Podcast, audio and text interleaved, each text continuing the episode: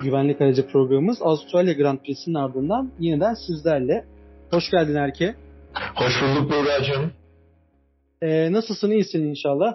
İyiyiz. Herkesin ıı, malum sıkıntısı, yazın klasik sıkıntısı sıcaklarla hep beraber boğuşuyoruz. Kesinlikle güzel bir sıcak var. Ben aslında konuya Avustralya e, Grand Prix'sine geçmeden önce sana nacizane bir soru sormak istiyorum. Konuyla alakalı olacak. Ee, Erke Tümer bir takım patronu. Öncelikle hangi motoru seçer? Daha sonrasında şu anda gridde yarışan 20 pilottan hangi iki pilot ikilisini seçer diye sorsam.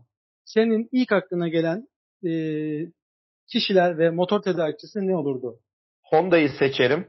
Net Honda'yı seçerim. Buna herhalde bu sezon hepimiz hemfikiriz değil mi Buğra? Kesinlikle. Ee, diğer noktada da pilotlar konusunda mı? Evet. Ailemizin çe- temiz çocuğu Lando Norris. Tamam. E, diğeri de Max Verstappen olur. Hadi Verstappen olsun. Tamam. Ee, bütçeyi biraz açtığın gibi sanki Verstappen Ha, bütçe, Norris- bütçemiz mi var? O yani Formula 1 oyunu gibi mi gidiyoruz? O zaman Bir şöyle nevi- bir nevi öyle yapalım. oyun gibi gidiyorsak Lando Norris birinci pilotum olur. İkinci pilotum ise ya Gazete. bu hafta bir bu hafta biraz kafam karıştı. Yani George Russell'ın kibarlığından ötürü George, George Russell ve e, Lando Norris gibi iki gençle gidebilirim. Tamam. Çok muhteşem bir e, yanıt verdin. Ben programın sonunda kendi yanıtımı vereceğim. Bir haftadır bunu düşünüyorum açıkçası. Madem konuyu Russell'dan açtım ben Russell'a devam etmek istiyorum. Ya bu nasıl bir naifliktir? Ya bu nasıl bir e, insan, insaniyettir? Evet yarışı kaybettik. Benden özür dilemenize gerek yok. E, önümüzdeki maçlara futbol tabiri önümüzdeki maçlara bakacağız. Ve bundan sonra önümüzdeki haftada buradayız. Daha iyisini yapacağız ve puan kazanabiliriz dedi. Bu hem mühendisin hem Russell'ın artık takıma aidiyetinden midir? Yoksa Russell'ın artık yeter ben puan kazanmak istiyorum demesinden midir? Bilemiyorum ama muhteşem bir olay. Senin yorumunu alayım. Başka Ben de sana şöyle bir ek yapayım. Geçen hafta çok eleştirmiştim George Russell'ı. Bu haftaki pilotajından hem antrenmanlardaki hem sıralama turlarındaki pilotajından daha doğrusu genel pilot performanslarına ve pitte kalabilme, pitte pit dışına çıkamadan otomobili kullanabilme noktasında ya geçen hafta söylediklerimi bu hafta e, hani tükürdüğünü yalamak derler ya bu hafta Doğru. biraz tükürdüğümü yalayacağım çünkü eğer sağlıklı bir e, devam ediş yaşayabilseydi George Russell'ın bir puan bile alsa alabileceğini hissetmiştim. Yani hani e, bahis olsa oyunu bahis bile oynamayı düşündüm. Yalan söylemeyeceğim. Yani e, cumartesi günü bir aklıma geldi George Russell puan alır oynamak. Ha, iyi Çok ki güzel bir- oynamamışım. İyi ki oynamamışım. Mekanik anlamda e, Williams hayal kırıklığı yaşattı. Umarım bu saatten sonra yaşatmaz diyelim. Madem Williams'tan gidiyoruz. Latifi hakkında bir şey söylemek ister misin? 16 başladı 17 bitirdi. Standart bir yarıştı Latifi için, Williams için. Zengin bebesinin yapacağı şeyler bunlar. Peki fark ettiysen programa çok ters konularla başladık. Hem yarış Hayır başladık. ben daha bir tane daha eklemeni bekliyordum ya. Ee, Tsunoda, Tsunoda ile ilgili hiçbir şey söylemedin sevgili Buğra. Hemen onu da aradan çıkartalım. Ya vitamin Ben- sizi de aradan çıkartalım ki bir daha konuşmayalım. Gerçekten hani bu kadar pohpohlanıp bu kadar 8 yarış sonrasında karşılığını veremeyen bir varlık ben daha görmedim. Spor camiasının gördüğü herhalde en vasat isimlerden bir tanesi. En çok şişirilmiş, en vasat performans verenlerinden bir tanesi oldu bu sezon. Yanlış hatırlamıyorsam İtalya'da Serie A'da İtalya. bir e, yılın balonu ödülü var. Bu ödülü Evet. biz e, Sunoda'ya layık gördük mü şu anda? Onu diyebilir miyiz? Yılın bidonu Tsunoda. Peki Williams'ı geçtik. Sunoda'yı söyledik. Bu arada Sunoda'ya o kadar laf söylüyorsun ama 11. 11. başlayıp 10. bitirdi. Bir puan aldı. Yapma, yapma gözünü seveyim ya. Yapma gözünü seveyim. Yani eee, şeyin Bottas'a yaptığını unutmadık. Peki Sunoda Yani demişken sıralama turları, sıralama turları ve antrenmanlarda ya ben Bottas'ın yerinde olsam inip döverdim mesela. el frenini çekip levyeyi alıp Ha. arabanın altında. Önüne doğru kırıp el frenini çekip yolu kapatıp ne yapıyorsun sen? Yani neyse bir tabir kullanacağım ama ne yapıyorsun sen küçük enişte deyip yakasına bir ya- bir yapışırdım yani.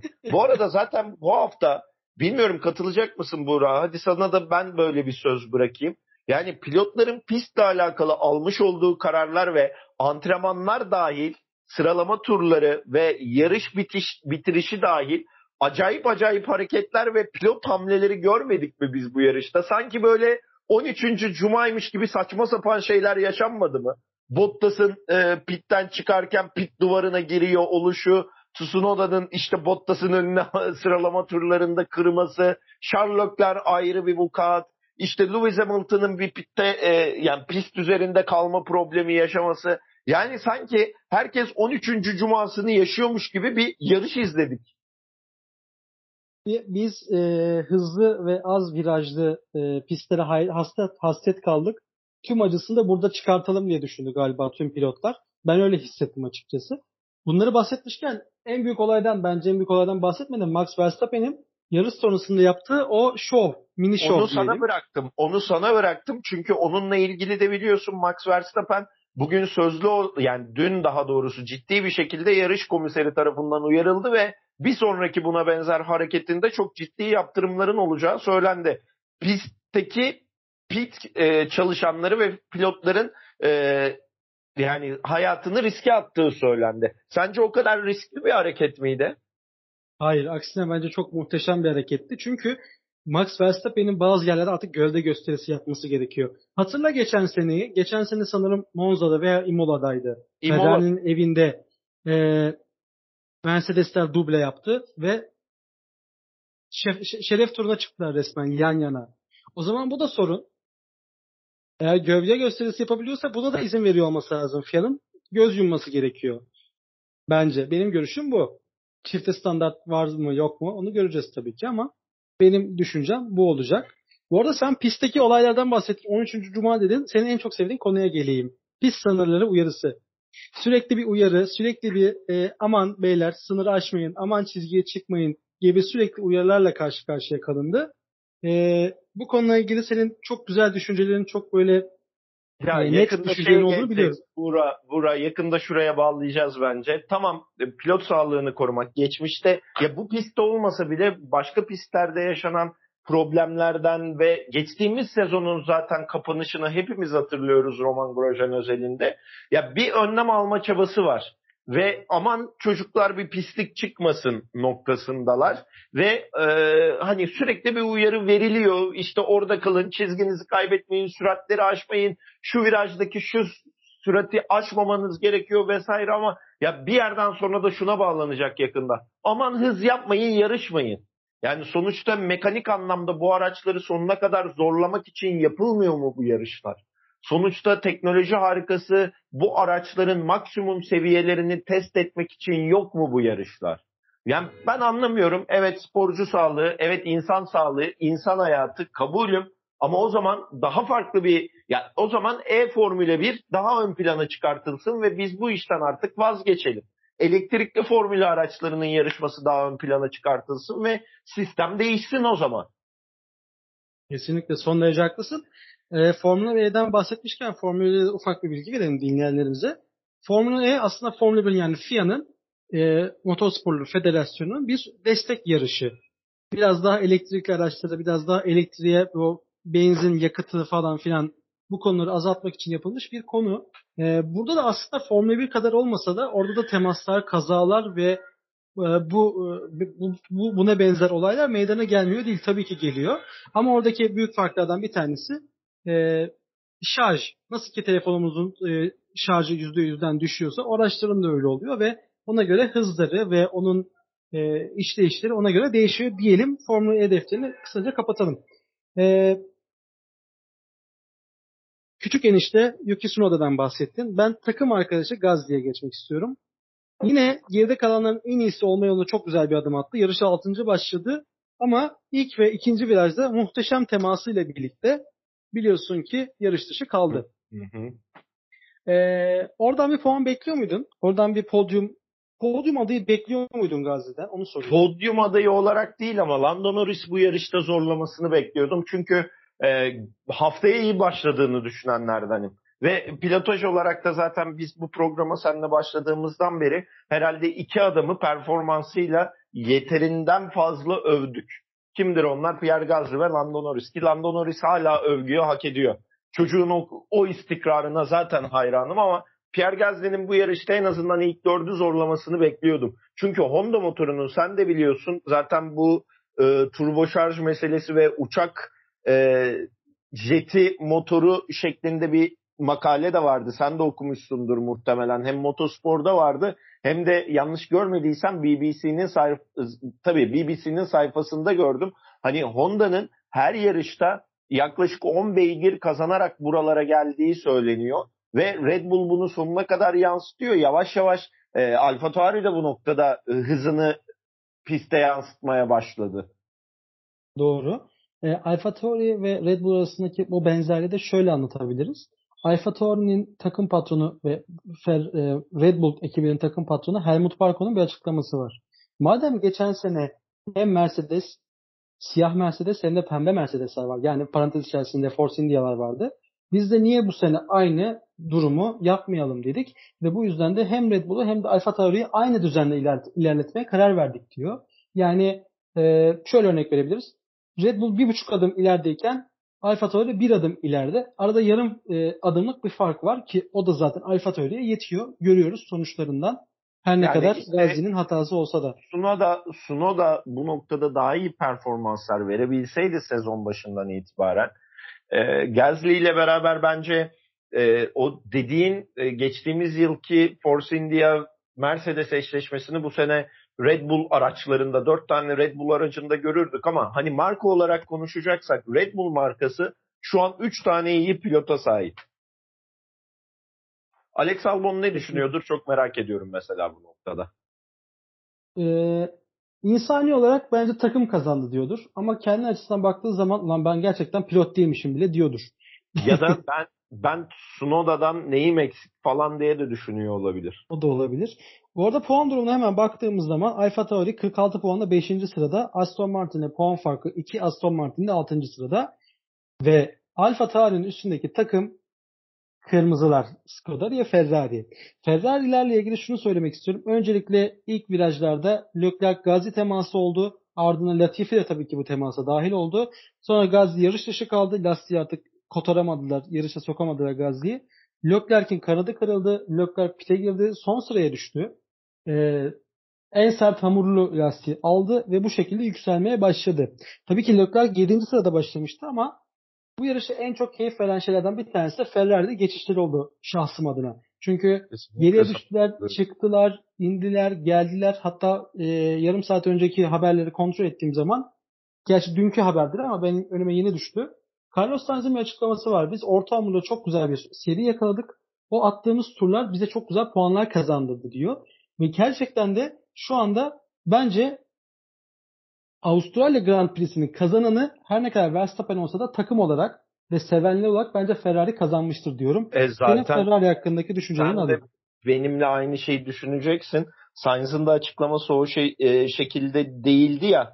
Yani e, Hamilton'ın e, Hamilton'a yetişme ya da orada biraz daha hani e,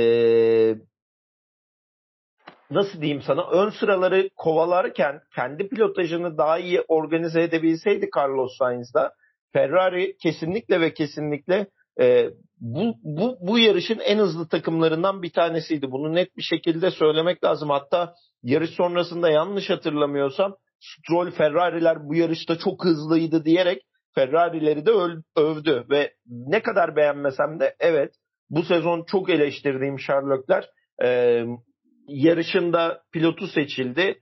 E, günün pilotu seçildi. O noktada da tebrik etmek lazım. Bu tarz bir yükseliş kolay kolay göremezsin çünkü. E, keza ben mesela Stroll'ün de pilotajını bu yarışta çok beğendim. Düzlüklerde en azından Stroll'ün de geçişleri bu yarışı e, seyir zevki açısından izlenilir kıldı. Kesinlikle. Bu arada şunu da söyleyeyim. E, günün pilotu Charles Leclerc seçildi dedim. Ben bunca yıldır Formula 1 seyredim ve ilk defa bugün, dün özür dilerim, e, hatta yarışın olduğu gün diyelim. E, programımız nasıl, ne zaman yayınlanacak hatırlamıyorum ama günün pilotu oylamasını ilk defa Charles Leclerc'e oyum, oyumu verdim. Çünkü gerçekten yani geçtiğimiz hafta yerin dibine soktuğumuz bir diğer kaba tabirini söylemek istemiyorum ama Charles Leclerc bugün kendini gösterdi. Gerçekten güzel performans sergiledi. Hatta e, yeniden yapılacak olan, yeniden hafta sonu yapılacak olan Avustralya Grand Prix öncesinde Ferrari sevenlere, tifosilere çok güzel mesajlar verdi. Gerek Sainz gerek Leclerc dedik. Ferrari defterinde istersen ekstra eklemek istediğim bir şey yoksa kapatıyorum. Yani şöyle söyleyeyim. Biz geçen hafta kimlere yürüyüp kimlere sopa gösterdiysek bu hafta hepsi performans verdi. O zaman şunu söyleyebilir miyiz? Ferrari e, e, Formula 1 pilotları bizi dinliyor. Özellikle yerdiğimiz Formula 1 pilotları e, bu kelimeleri bir şekilde süzgece sokup ha acaba Depresa Dergi Podcast servisinin güvenlik aracı programı bizim hakkımızda ne söylemiş deyip bizi dinliyor olabilirler mi? Gündeme yön veriyoruz. Pilotlara yön Kesinlikle. veriyoruz. Kesinlikle. Ee, şöyle bir şey var. Yarışın başında Perez'in sıfırdan 200'e 4.4 saniyede çıkması benim ilk aldığım not oldu. Çünkü yani Honda motorundan bahsettik. Honda'nın jet motorundan bahsettik. 4.4 saniyede sen 0-200'e nasıl çıkıyorsun ya? Nasıl bir motor var? Altındaki araba değil de ne? Ben artık başka bir şey olarak görmeye başladım. Dedik ve istersen konuyu Red Bull'a getirelim. Red Bull'la ilgili bir şey daha söyleyip hemen pası sana vereceğim. Perez'in dördüncü sırada kalmasının sebeplerinden bir tanesi hatta en temeli 4.8 saniye süren piti. Bu pit belki biraz daha hızlı olsaydı. Kendisi evet. de söyledi yani takım halinde bir hata yaptık. O da mesela pit ekibine yıkmadı bu meseleyi. Biz takım halinde hareket ediyoruz. Takım halinde kazanıp takım halinde kaybediyoruz. Bu olaya kayıp olarak bakmamak gere- gerekiyor. Takım halinde hata yaptık dedi ve konuyu bence çok güzel özetledi. Keza sonuna kadar da hani e, öndeki Mercedesleri bence rahatsız etti. Bu kötü pit stopa rağmen. Kesinlikle. Ee, çok da iyi yarış çıkarttı bana sorarsan. Hatta sanırım bir veya iki tur olsaydı Bottas'ı da geçebilirdi. Çünkü artık yarışın son düzlüğünde DRS avantajı birlikte fark 0.7 saniye hatta 0.5 saniye kadar düşmüştü. Artı bir tur demek Bottas'ın geçilmesi anlamına gelecekti diye görüyorum. Ama dediğim gibi Bottas da belki rolantiye almış olabilirdi orayı. Perez dedik. Verstappen hakkında bir şey söylemek, eklemek istediğim bir şey var mı? Hollanda'da uçmaya devam ediyor. Yani 3 haftadır e, Max Verstappen'le her şeyi deniyorum. Max Verstappen'in e, pilotajını da beğeniyorum. Yani bir tek en hızlı turu atamaması bizim açımızdan üzüntü verici oldu. Hı. Onu da atar diye bekliyordum ama olmadı yani. Denedi olmadı. İzlemekten bayağı keyif aldık. E, kendisi aracın limitlerini sonuna kadar doğru kullanıp sonuna kadar e, seyir zevki veren bir yarış izletiyor. Hamilton'ın hegemonyasını kırmaya başladı işte. Yavaş yavaş o senin de az önce altını çizdiğin belki biraz erken ama doğru zamanda gövde gösterisini yapmaya başladı ve şunu hepimiz söylüyoruz değil mi? Red Bull araçları şu an Mercedes'ten daha iyi diyoruz ve bunu derken de Max Verstappen'in performansı, pilotajı bize bunu daha fazla söyletiyor ki Sergio Perez'in de zaten performansı muazzam. Sanki perfect match olmuşlar gibi gözüküyor şu an itibariyle Max Verstappen ile Sergio Perez. Hem Kesinlikle. araçla hem e, yani mekanikerlerle hem pit ekibiyle olan iletişimleri bence harika. Şu an Red Bull e, geride kalan 7 sezonluk Mercedes hegemonyasının nasıl başladığını bize bir kez daha hatırlatıyor. Ama bu sefer Red Bull adı altında bunu görüyoruz. Bu çok keyifli.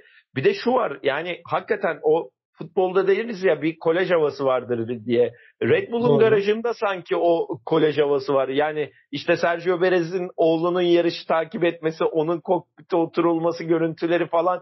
Yani Red Bull işte yarış sonunda o e, yarış fotoğrafının ardından bir anda patlatılan şampanyalardan kaçma görüntüleri vesaire. Şu an Red Bull garajı gayet eğlenceli ve gayet keyifli. Yaptıkları işten keyif alan, yaptıkları işe özen gösterip bunu keyfe dökmüş bir ekip var. Doğru. Senin cümlenin başında ifade etmiş olduğun Red Bull Red Bull'un üstünlüğü Mercedes'e karşı motor olarak çok daha hızlı olmalarının sadece bizim nazarımızda değil Toto Wolff nazarında da bir kabulü var. Artık Toto Wolff doğruyu mu söylüyor? Çünkü ben Mercedes'ten gelen açıklamaların bir kısmına artık inanmamaya başladım. Çünkü manipülatif sözler çıkıyor bazen ağızlarından biliyorsun hatırla Hamilton'ın yarış içerisinde lastiğim bitti deyip en hızlı tur atıp yarışı bitirmesini örnek gösterebiliriz. Toto Wolff demişti Red Bull bizden gerçekten hızlı ve biz onlara yetişemiyoruz demişti. Ee, inanmıyorum ama doğruyu söylediğinde artık gözlerimize şahit oluyoruz. Hatta şunu söylemek istiyorum Verstappen ve Red Bull cephesiyle ilgili sonra konuyu kapatacağım. Bir aralar çok meşhur olan bir şarkı vardı. E, belirli bir kısım roman kardeşlerimizin çıkarttığı hatta bir roman e, roman şarkıcı roman özür dilerim şarkıcının çıkarttığı geliyor geliyor havalı geliyor diye bir şarkı vardı hatırlarsan sürekli çalınmıştı. Biz bunu geliyor geliyor Max Verstappen geliyor diyebilir miyiz? Kobra Murat söylüyor lütfen ismini de zikredelim. Ben Kobra Murat'ın iyi bir sanatçı olduğunu düşünüyorum bu arada lütfen. Kobra Murat'ı öyle hor görmeyiniz sevgili Buğra. Ee, efendim yani Kobra Murat e, Türk sanat camiasının çok değerli isimlerinden bir tanesidir. Yanında da kim söylüyordu? Ee, galiba Kırklareli, Kırklareli Sercan olması lazım. Doğru. Bak bende hiç beklemediğim bilgiler vardır böyle arada. Yani şöyle e, ismini hatırlayamadığım için zaten. Yoksa Kobra Murat'ın sanatına herhangi bir şey söylemiyorum. Cansever, Cansever. Özür dilerim.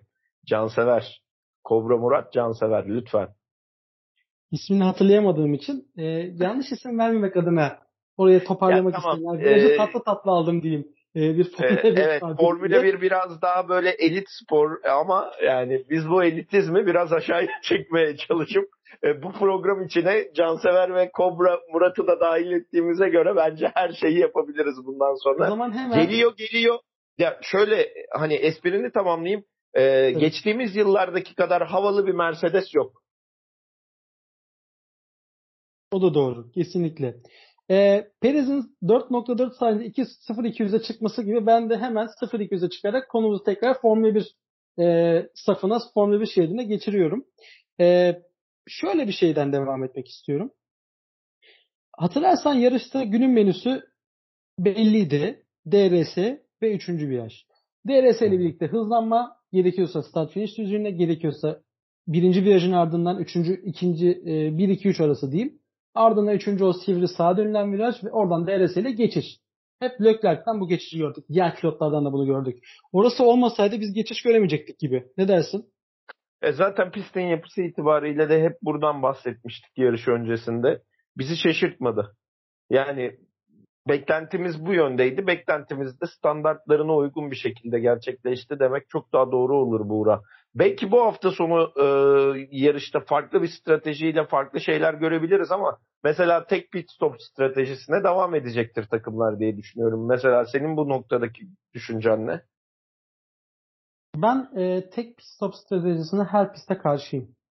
E, Niye? Pit stop, yap, pit stop yapalım ki e, sürekli bir dönüşüm olsun. Tabii ki yani lider giden pilotun lider gitmesi kadar, lider gitmek istemesi kadar doğal bir şey yok. Ama hatırlasana bazı sıkıcı yarışları. Adam kaptırıp gidiyor. Kim olursa olsun. Verstappen olur, Hamilton olur. Norris dahi olsa sürekli yarışın başından sonuna kadar önde götürmesi biraz sıkıcılık katmıyor mu yarışa sence? Yarışa sıkıcılık katıyor ama sen burada bu işi e, mühendislik tarafıyla da izlediğin zaman onun diğer taraftan bakılan hazzı çok farklı. Yani düşünsene bir araç yaratıyorsun ve en yakın rakibine 25 saniye fark atıyor ve pistten çıktığı zaman 4 saniyeyle hala lider oluyor. Bunun hazzı da bunu takip etmesi de ayrı bir keyif bence. O zaman hemen bununla ilgili e, yaşlı kod Kimi Raikkonen'in Ferrari zamanlarında kalan bir sözünü hatırlatmak istiyorum. En önde giderken nasıl en hızlı tur atmayı başarıyorsunuz minvalinde bir soru geliyor kendisine. Raikkonen de şu cevap veriyor. En hızlı olmaya çalışıyorum. Kendime geçmeye çalışıyorum. Kendimi aşmaya çalışıyorum diyordu. Zamanında böyle bir açıklaması vardı. Artısı eksisi olabilir açıklamanın aklımda kalanı söyledim şu anda. Hazır Raikkonen'e gelmişken konumuzu e, Red Bull'dan e, Alfa Romeo'ya döndürelim istiyorum. Yarışın yarışta yarışta en çok sıra kazanan pilotlardan bir tanesi Kimi Raikkonen oldu. 7 sıra kazandı. Bir diğeri de Carlos Sainz'de. Raikkonen'in 7 sıra kazanması puan alamamasına aslında ne yazık ki sebep oldu. 11. sırada kaldı. Biraz daha hızlanabilirdi. Giovinazzi ise 15 başladı. 15 bitirdi. Alfa Romeo hakkında söylemek istediğim birkaç bir şey var mı diyeyim. Ee, şeyi okudun mu? Ee, yarış sonrasında ya da dinledin mi Giovinazzi'yi? Açıklamasını görmedim diyebilirim. Ben oradan alayım. Ee, Giovinazzi şey demiş.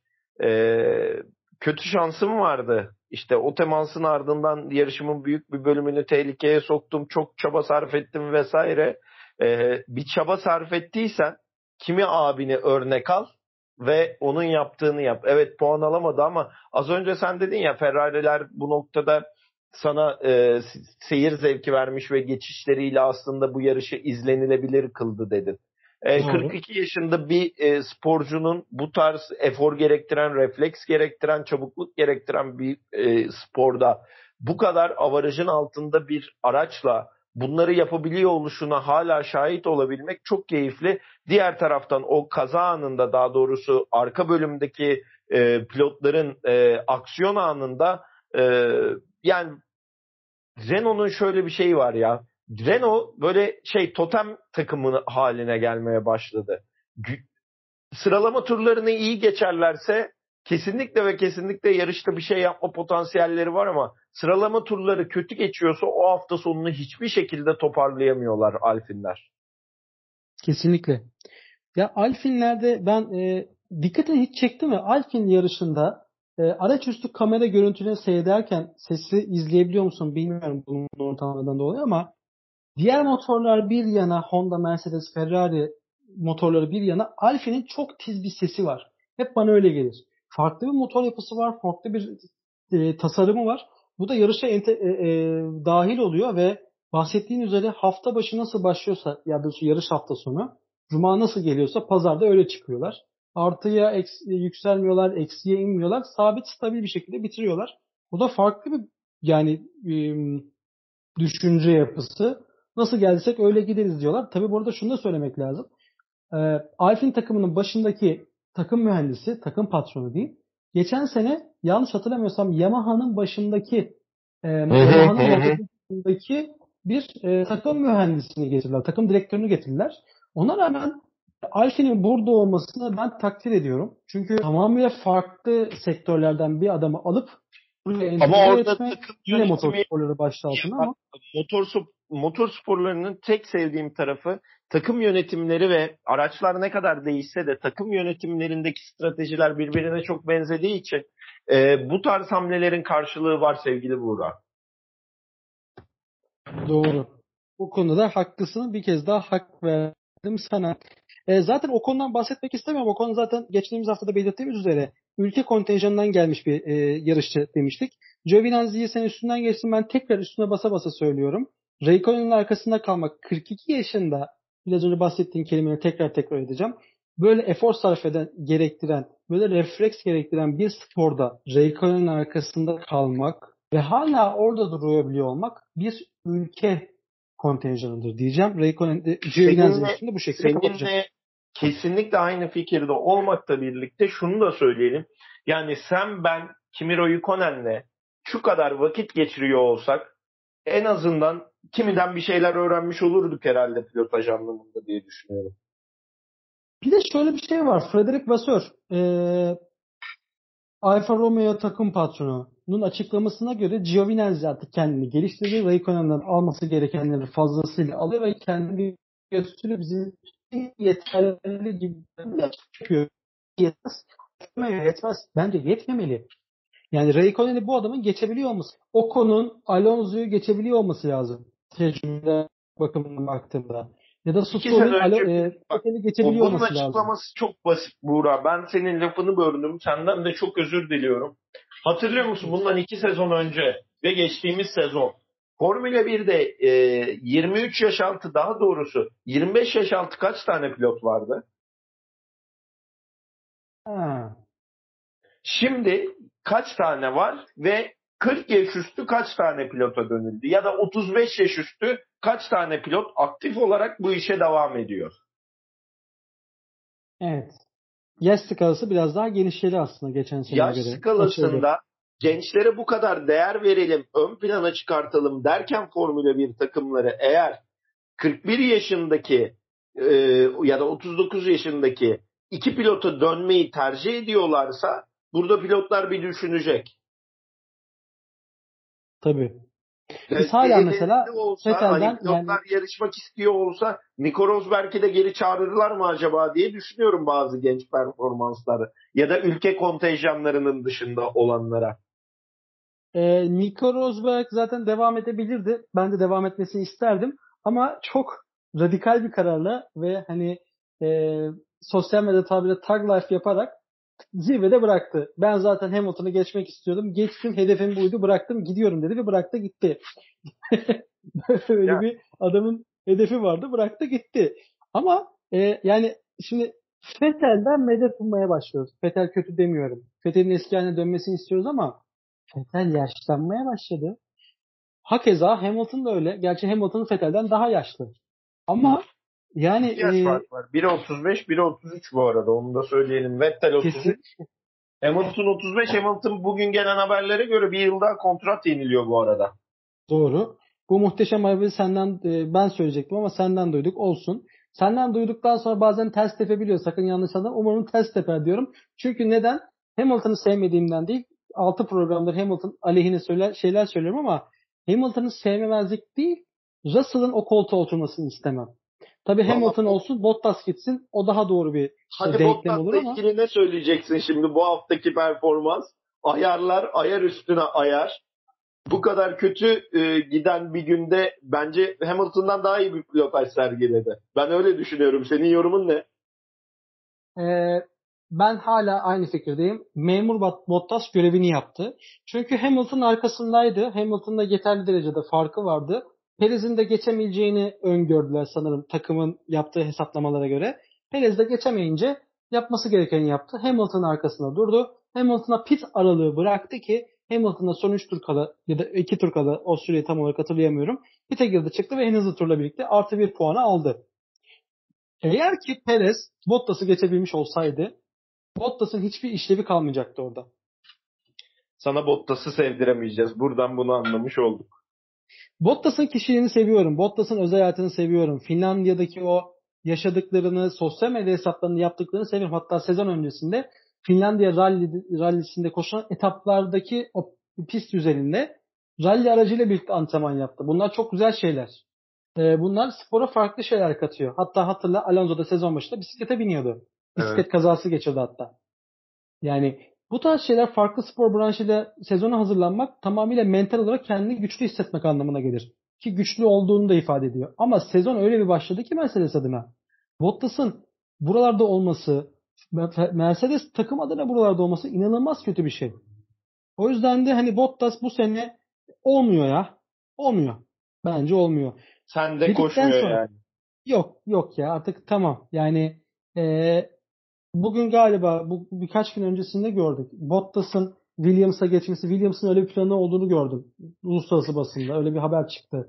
Ee, Williams artık daha bütçeli, daha isimli pilotlara geçip e, Latifi ile yollara ayıracak. Russell da zaten Mercedes'e geçecek. Williams'taki koltuklardan bir tanesine de e, Valtteri Bottas geçecek gibilerinden bir haber okudum. Doğruluğunu teyit edemedik tabii. Uluslararası basın biliyorsun. Basında bazen doğru, bazen e, manipülasyona aday haberler çıktığı için inanamıyoruz. Sezon ortasında veya ikinci yarısından sonra haberlerin doğruluğunu görmüş olacağız. Senin Mercedes ile ilgili söylemek istediğin bir şey var mı? Yok benim ekleyeceğim bir şey yok. Peki gelelim e, Grid'in en güzel takımlarından, bizim için en güzel takımlarından bir tanesine. Bizim yavru kuşumuz, çocuğumuz, ciğerimiz Lando Norris ve onun hala toparlanamamış, hala gerilerde kalan, hala kendine kızan takım arkadaşı Daniel Ricciardo. Hatırlarsanız sıralama turlarında neredeyse aralarında bir saniye fark vardı. Bir saniye. Aynen öyle. Yani iki takım arkadaşı aynı aracı sahipsin ve nasıl bir saniye fark olabiliyor? Ben bunu anlamış değilim. Norris üçüncü başladı, beşinci bitirdi. Çünkü orada artık büyük abiler dedi ki, büyük abiler parantezini hemen açayım. Mercedes ve Red Bull. Bırak Norris, biz oraya geçelim. Kaldı ki Norris'in yarış öncesi açıklamalarında şu vardı. Ben burada hedeflerimi ve rakiplerimi biliyorum. Mercedes ve Red Bull rakiplerim değil dedi yani. Ben arkadaki rakiplerimin önünde kalmaya bakacağım dedi ki geride kalanların yine en iyisi olarak yarışı 5. bitirdi. Ricardo ise 13. başladı.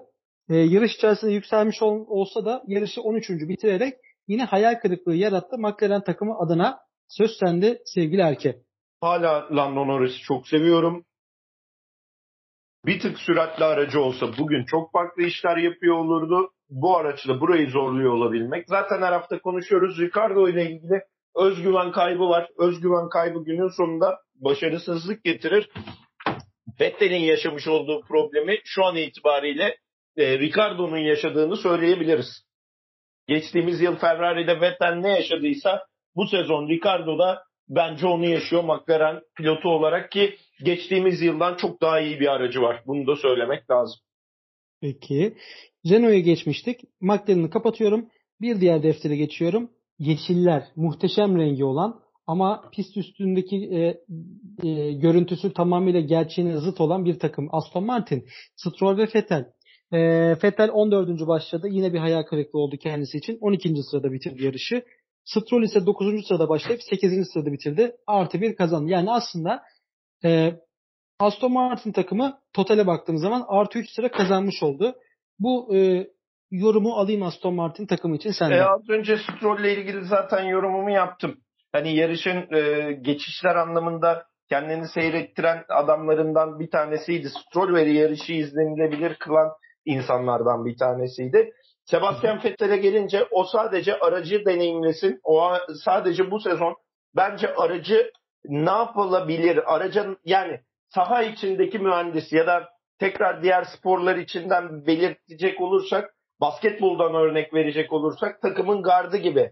Biraz ne yapabilir? Araç bundan sonraki süreçte nasıl bize verim verebilir noktasında bence sadece aracı, aracı test ediyor. Yani amaç galiba Vettel'de denk gelirse doğru pit stop ve kazalar doğrultusunda puan al. Ama onun dışında aracı test et gibi bir durumu var sanki. Ben artık öyle yorumlamaya başladım. Stroll ise Peki, valla geçen haftaki hayal kırıklığı ve baba parası yiyen çocuk modundan ya babama biraz para kazandırayım moduna geçmiş. Ee, peki Fethel'in ajanlığı hakkında ve Fethel'in ajanlığıyla birlikte yetiştirmiş olduğu, şu anda gridde yetişmiş olduğu büyük efsane Michael Schumacher'ın oğlu Mick Schumacher'e e, mentörlük yapması hakkındaki Fettel yorumunu alayım sonra Haas takımına geçelim. Bence olması gereken. Yani şu büyük baba yani. Schumacher'den baba Schumacher'den Fettel el aldı diyelim. Fettel de eli Mick Schumacher'e bırakıyor mu diyoruz? Aynen öyle. Aynen öyle. Bayrak töreni gibi düşün. Tamam. E, Schumacher'deki bu ajanlığa ne diyorsun peki? Aracı araştırmalar, araçları gözlemlemeler. Bence bir sonraki bir sonraki kariyer için, bir sonraki sayfa için kendini geliştirme hamleleri. Her ne kadar yarış içerisinde verim veremese de hatta yarış içerisinde takım arkadaşı Mazepin'e geçilmiş olsa da ara sıra e, bazı hamlelerde Mazepin'in çok daha e, atak olduğunu, hızlı ve çevik olduğunu görebiliyoruz. Yarış takım arkadaşını geçme konusunda. Ama günün sonunda bu senin en güzel tabirlerinden bir tanesi ve çok severim günün sonunda kelimesini. Çok sevmeye başladım sayende. Schumacher hep önde bitiriyor yarışı. Mazepin hep önünde bitiriyor. Puan alamasalar bile şu anda genel klasmanda Schumacher Mazepin'in önünde. Mazepin parayla mı geldi sence buraya? Hala parayla olduğunu iddia ediyor muyuz? Yoksa Mazepin elinden gelen en iyisini yapmaya devam ediyor mu diyelim. Hatta son bir şey daha söyleyeceğim. Seni çok beklettim kusura bakma. Ee, Grid'in en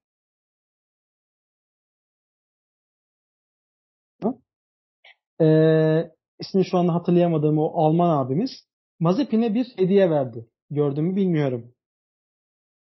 Yok orayı kaçırdım. Şöyle in, e, Inception filminde bir şey vardı hatırlar mısın? Döndükçe dönen bir oyuncak vardı. Evet, evet, evet, evet. Oyuncağı evet. hediye etti Mazepin'e. Buna artık bence spin yerine bu hareketle yap, bu oyuncakla yap, pist üstünde spin atma dedi hatta bu e, hediyeyi sunarken. Haas takımı ile ilgili alacaklarımı, söyleyeceklerim neyse sen Benim Haas için söyleyecek bir şeyim yok. Onlar zaten proje olarak geldiler. Para buldular. Ee, bir tane zengin bebenin e, böyle söyleyeceğim yani birkaç tane isim için aynı tabirleri kullanıyorum. Zengin bebenin e, e, zengin takımı olmaya daha doğrusu zengin bebenin oyuncağı olmaya devam edecekler. Yani Biz seninle geçen şey... hafta zaten konuşmuştuk Haas'ı. Yani Haas ilk puanını alana kadar o gün ne zaman olur, o tarih ne zaman gelir bilmiyorum. Programda böyle Haas'a çok uzun uzaya diye yer vermeye gerek var mı bilmiyorum. Belki Mick Schumacher ya da e, Mazepin 15. sıranın üstünde e, atıyorum bir sıra kazanır. İlk onun kıyısından köşesinden döner. O zaman Haas için vakit harcarız ya. Onun dışında şu an Haas'a vakit harcamak ne bileyim bana şey geliyor. Yani enerji sarfiyatı, fazla enerji sarf sarfiyatı geliyor. O zaman Haas'ı bir cümleye kapatıp ben de kendi takımımdan bahsedeceğim. Haas'ın içerisinde Haas vesilesiyle 3. Dünya Savaşı çıkmamasına şaşırıyorum. Çünkü Haas dediğimiz takım aslında Gene Haas adlı bir adamın, Amerikalı bir adamın takımı. Hı hı. Ama sponsorları vasıtasıyla takımın renkleri Rusya bayrağına döndü. Ki e, politikayı az çok takip edenler bilir Amerika ve Rusya'nın birbirine çok zıt karakterler, çok zıt kutuplar olduğunu. Dolayısıyla bu takım vesilesiyle 3. Dünya Savaşı çıkmıyorsa yani birleştirici güç diyeyim artık. Hani Formula 1'de birleştirici güç burası oluyor diyebiliriz. Son olarak da bölümümüzün başında sana söylemiş olduğum motor tedariği ve iki tane pilottan bahsedeceğim ben de. Ben de e, Honda'yı seçerim. E, Honda'nın sezon başından beri avantajını hatta geçen senelerdeki avantajını da gördük. Mercedes geçtiğimiz sene uçuyordu ama bu seneyle birlikte kendini yükseltti. Pilot olarak da şunu seçmek istiyorum. E, Norris'i alırım. Norris'in yanına da böyle yine tepeden değil de ilk ondan değil de aşağıdan Schumacher'i alırım. Yok. Daha Mick Schumacher orada seçim yapılacak kadar değerli değil benim için ama itiraz da etmem. Potansiyeli yatırım yapılır. At yarışlarında e, şöyle bir durum vardır. Sen de bilirsin belki. Yok Wonderkid değil. E, annesi ya da babası çok yarış kazanan aygırların çocuklarına çok ciddi yatırımlar yapılır. Ve hatta onların da birçoğu zaten winner e, safkanlar olur. E, bu dünyanın hemen hemen her yerinde böyledir. Kazanan atın ay, e, kazanan atın aygırlığı sonrasında dünyaya gelen e, a, şeyleri safkanları toplamaya çalışırsın. Formula 1'de de şu an senin yaptığın tercih buna benziyor ki itiraz etmem. Futbolda da bu böyledir. Basketbolda da gene yatırım yapmak çok normal. Peki son bir soru soracağım. Ee, yayınımızı da kapatmak, e, kapatmaya doğru giderken. Yine bu hafta sonu Avusturya'dayız. Yine aynı pistte olacağız. Şunu sormak istiyorum. Ferrari yine sürpriz yapar mı? Günün kazananı olur mu? Diğer takımlardan bahsetmiyorum. Az çok gridin sırası belli zaten. Orta sıralar belki ilk beşin dışında olur, ve son olur. beşin dışında. Bu hafta bu hafta yaşananlardan sonra olayı daha iyi etüt edeceklerini düşünüyorum. Son bir sorum daha var. Russell puan alır mı? Sanmıyorum ama e, ümidim var. Peki o zaman ben de hemen söyleyeyim. Yine ilk dört belli olacaktır. Hatta şöyle söyleyeyim. Bu sefer Perez Bottas'ın önünde bitirecek. Ee, bunu da dinleyenler yazsın bir kenara. Perez Bottas'ın önünde bitecek. E, Norris yine 5. olur. Ve yine geride kalanların Norris'ten sonra geride kalanların en iyisi en iyilerinden bir tanesi Ferrari olacaktır. Russell yine puan alamaz. Ancak Vettel puan alabilir diyorum. Bu da işin sürprizi olsun diyelim. Erkeğine çok teşekkür ederim. Yine uzun bir e, sohbetimiz oldu gerek sanat, gerek oyun, e, gerek farklı sektörlere, gerek farklı branşlara daldığımız bir güvenlik aracı programını geride bıraktık. Avusturya'da güvenlik aracını görmedik ilk hafta. Bu hafta görür müyüz, görmez miyiz bilmiyoruz. Ama biz yine önümüzdeki hafta yarıştan sonra sizlerle birlikte olacağız. Erke çok teşekkür ederim yayınımıza eşlik ettiğini ve bu muhteşem sohbetinle e, bizlere eşlik ettiğin için diyelim. Ben teşekkür ederim. Ben teşekkür ederim. Senin de ağzına sağlık. Ne demek? Çok teşekkür ederiz. Önümüzdeki yarıştan sonra Avusturya Grand Prix'sinden sonra tekrar birlikte olmak üzere. Kendinize iyi bakın. Hoşçakalın. Hoşçakalın.